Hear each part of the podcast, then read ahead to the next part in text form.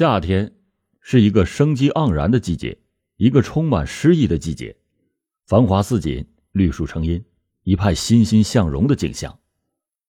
万物经过春天的萌发，开始爆发出更强烈的能量和活力，生命在热情的渲染中绽放。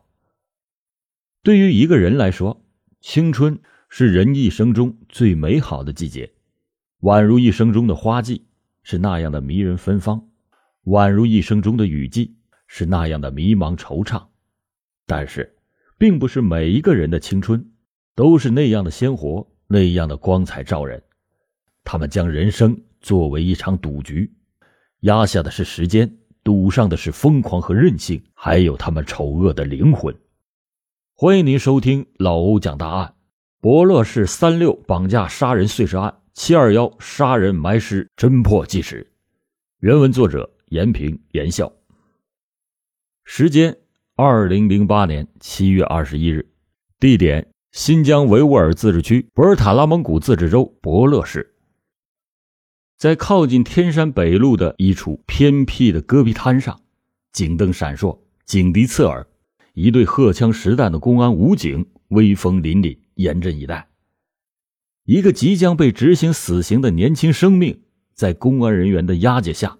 双手和双脚都戴上了沉重的刑具，他身体绵软，脸色苍白，步履趔趄，几乎是被两名身强力壮的警察搀扶着走向刑场。这个即将结束他罪恶生命的鬼门关。他的名字叫张德月，一个只有二十八岁的年轻生命。他罪恶的灵魂即将接受法律公正的判决。对于一个即将走上刑场被执行死刑的罪犯来说，临死前的赎罪心理将促使他写下忏悔的遗书，或者是提出要和自己最想见的亲人见上最后一面，对亲人进行一次发自内心忏悔的告诫。有些人甚至要求监管民警或者是法官给受害人家属捎话，表示自己的悔过之心。希望通过自己的真心赎罪，抚慰他们失去亲人的悲痛，博取死者家属的宽恕。但是在二零零八年七月的这个夏天的上午，这个由最高人民法院核准死刑并立即执行、即将在刑场上结束自己罪恶一生的死刑犯人张德月，并没有表现出一个重罪犯人临刑前的种种忏悔之意。他镇定的外表掩饰着一个早已为自己逃脱罪恶精心策划的阴谋。他在等待时机，早了容易做成夹生饭，让机敏的警察看出破绽；晚了，如果执法人员扣动了扳机，他酝酿的阴谋就是再完美也不能挽救自己的小命。刑场上万籁俱寂，时间仿佛停止了跳动。此时此刻，死刑犯张德月的身后，执法人员黑洞洞的枪口正在对准他的后脑勺，等待法官下达死刑执行的命令。可以预见，一旦枪响，正义的子弹将瞬间结束张德月恶贯满盈的生命，他的身体就会像一堵墙轰然坍塌，生命如一缕青烟，袅袅的消失在灼热的阳光下。这时，法院宣读完最高法院死刑核准书，对张德月验明正身。威严的法警拉动枪栓，子弹上膛，准备对死刑犯张德月就地正法。就在法警即将扣动扳机的那一瞬间，这个曾经在新疆博乐市犯下了惊天大案的罪犯张德月，突然就变得焦躁不安起来。他颤着嗓子向法官高喊起来：“法官大人，我要检举揭发，我知道一桩杀人案的真凶是谁，请给我一次戴罪立功的机会。”二零零七年三月六日凌晨，博乐市达勒特镇的村民史维春接到了一个陌生的电话。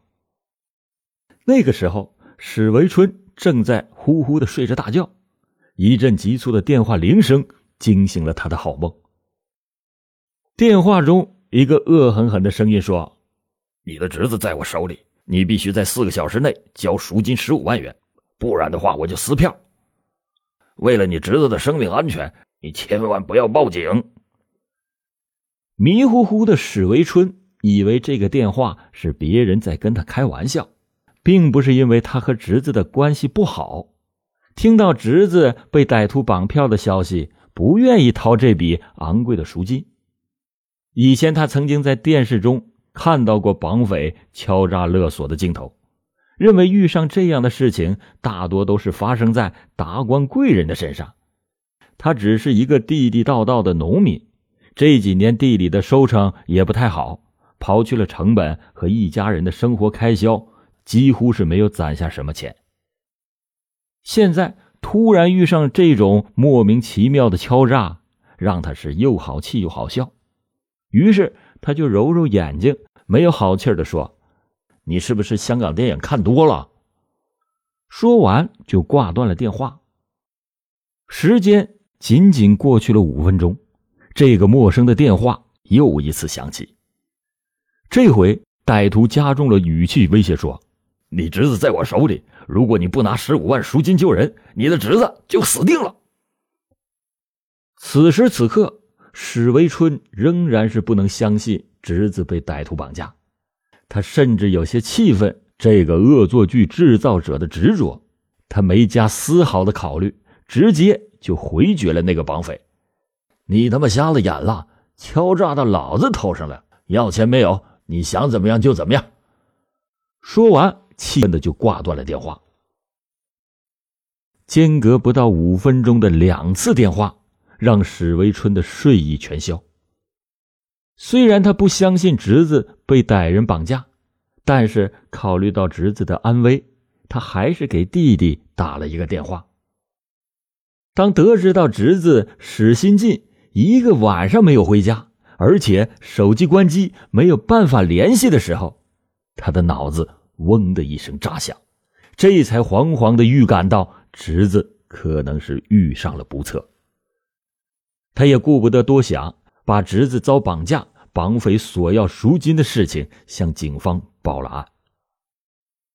当时，博乐市公安局刑事侦查大队的民警接到幺幺零指挥中心的转警电话，经过分析，认为史维春只是一个老实巴交的农民，家里又没有什么钱，经济也不富裕，谁会去绑架他侄子勒索钱财呢？同时，史新进。时年二十二岁，已经是成人，具有行为规范的能力，家庭经济拮据，和人无冤无仇，怎么可能会遭人绑架呢？但是，怀疑归怀疑，虽然报案人和警方对这起案件存在的真实性都有着不小的疑虑，但是博乐市公安局刑事侦查大队还是依法迅速的受理了史维春的报案。作为人民警察，面对人民群众的生命安危，必须用实际行动履行好保护人民、打击敌人、惩治犯罪的责任，是不可能对这种认为不可能的事情存在任何的侥幸心理的。接案以后，博洛市刑侦大队根据报案人提供的资料信息，迅速的就成立了专案组，安排了精干的力量，对案件展开了走访。仅仅过了一天，办案民警就根据目击证人的证词，把当天晚上和史新进在一起，并且有着作案时间的犯罪嫌疑人张德月带到了刑警队。就在当时，当侦查员进入到张德月租住在八十九团十连的一处民房的一瞬间，犯罪嫌疑人张德月显得神色慌张，面色苍白。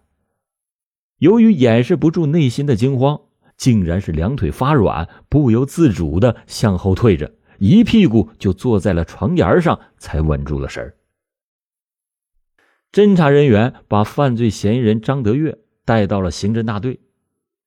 当时办案的刑侦大队民警巴图见到了张德月，也是不由得吃了一惊。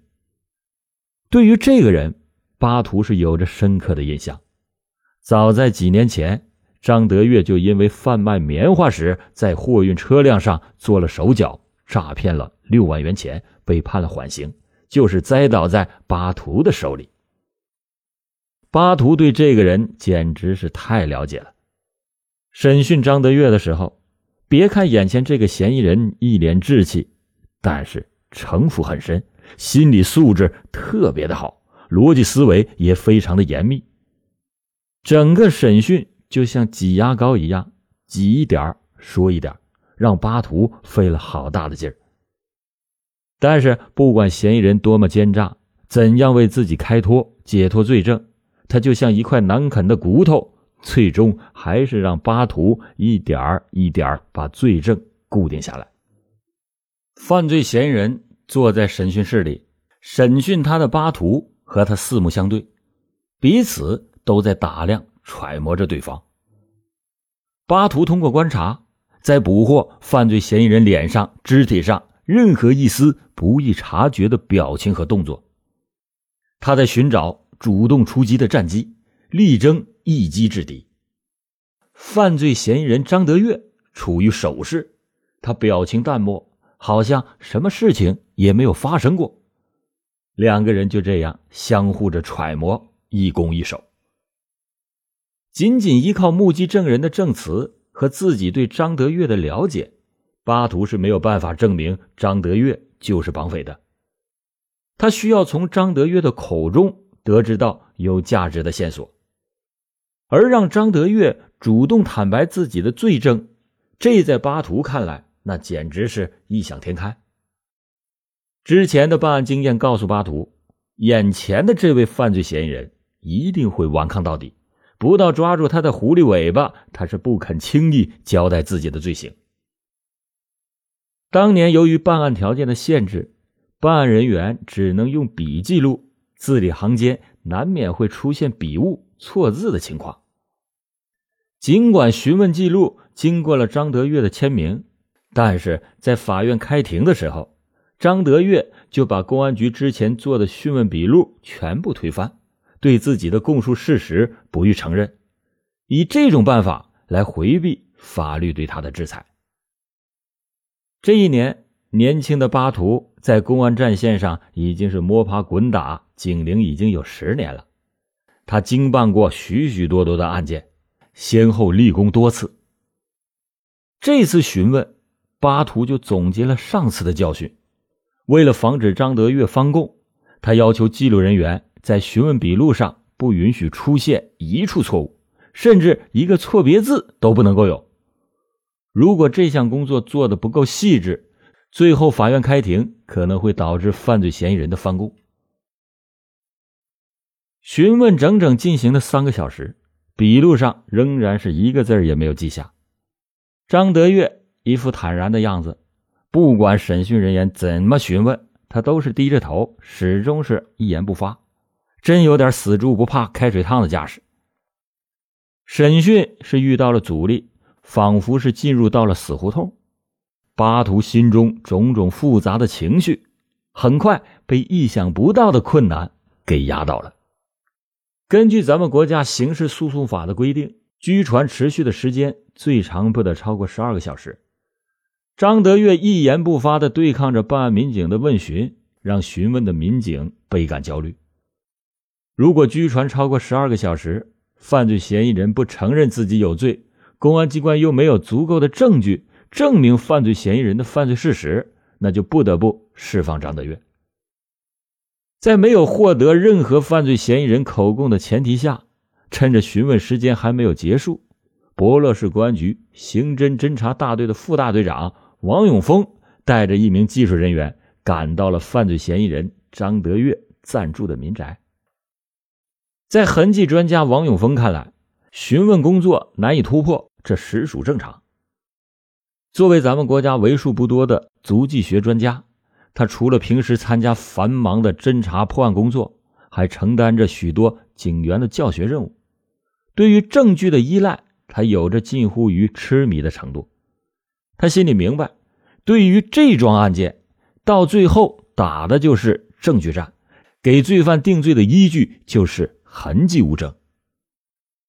案发那天晚上，目击证人看见张德月带着史新进进了他租住的民宅。痕迹专家王永峰和技术人员来到了前一天晚上犯罪嫌疑人张德月和失踪者史新进走进的房间。因为没有任何人知道，在这个普通的民宅究竟发生过什么，而且警方也没有任何有力的证据，甚至没有明确的目标指向。能够说明这个民宅可以构成一个杀人现场，这就让到达现场的痕迹专家王永峰还有技术人员一时不知道该如何的开展工作。就是在这样一个几乎是找不到任何疑点的普通房屋，刑侦人员经过在房子的边边角角、大小物件上反复的筛查，还是发现了一处非常非常细小的疑点。